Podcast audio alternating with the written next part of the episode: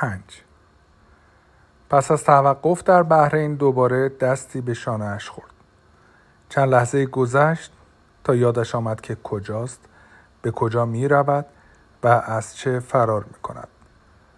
بیان که به درستی بفهمد چه می کند خود را به سیل مسافران خوابالودی سپرد که به دلیل مقرراتی نامعلوم مجبور بودند پیاده شوند. هرچند قرار نبود هواپیمایشان عوض شود باید همه در سالن ترانزیت منتظر می ماندند. در راهرو طویلی پیش رفتند که دکه های پرزرق و برقی میان دو بخش آن حائل شده بود. دکه های فروش کالاهای معاف از مالیات. یک طرف سالن رو به پیست فرودگاه داشت و طرف دیگرش رو به گستره‌ای که نمی‌شد به آسانی چیزی را در آن تشخیص داد چون شب بود و بازتاب چراغهای سالن بر شیشه ها مانع دید می‌شد.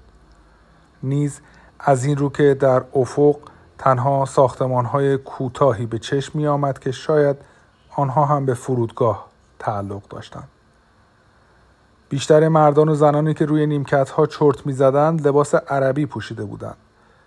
گویا انتظار هواپیمای دیگری را می کشیدند.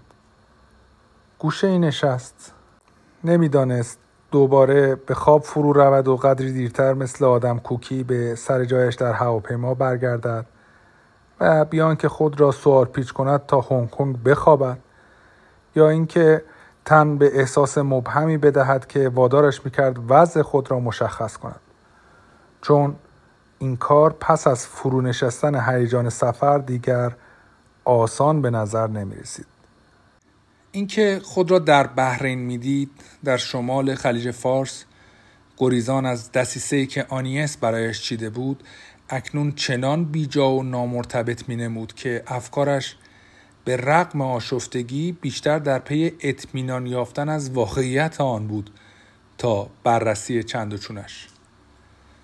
برخواست به دستشویی رفت آب سردی به چهرهش زد و مدت طولانی خود را در آینه نگاه کرد. در پشت سرش باز شد و مسافری به درون آمد.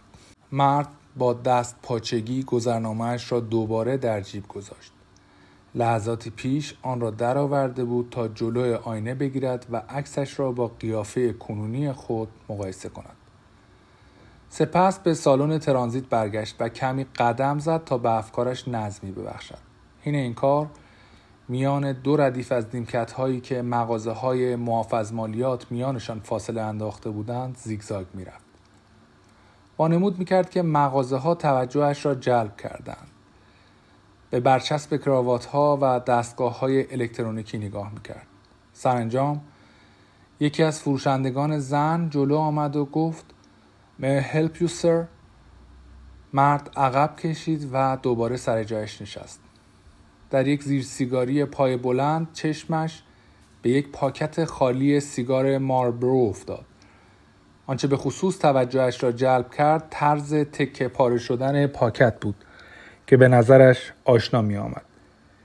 اما باید به مغزش فشار می آورد تا بفهمد پارگی این پاکت چه چیزی را برایش تدایی می کند. سرانجام یادش آمد. دو سه سال پیش در پاریس شایع شده بود که یا شاید در جای دیگر نمی‌دانست.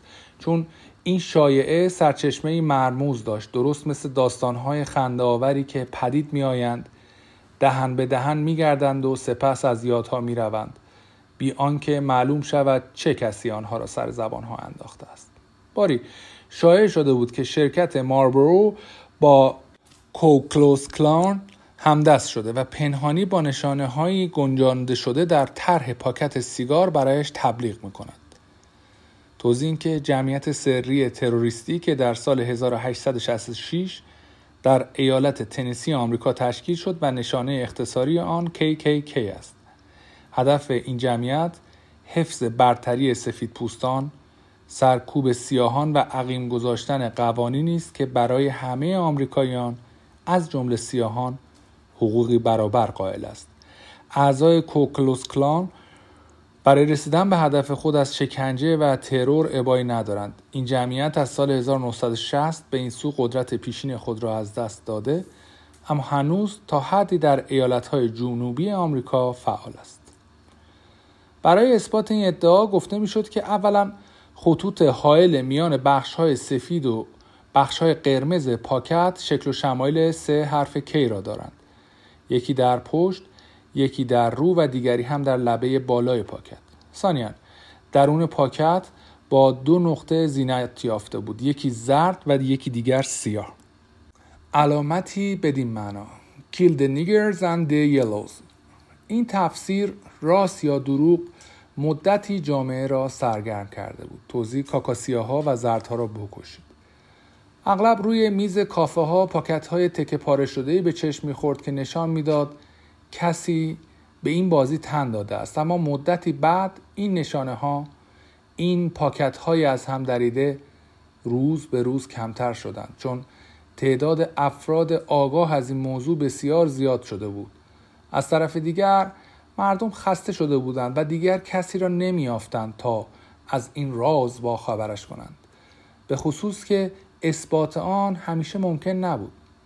آنی است که در آن زمان هر فرصتی را برای نمایش این همدستی قنیمت میشنمرد شکست روزافسون خود را در یافتن نقطه های زرد و سیاه دلیلی انکار ناپذیر بر درستی این داستان می‌دانست. به نظر او به سبب افشای پیام محرمانه ماربرو مدیران شرکت از انتشار آن به این شیوه چشم پوشیده بودند.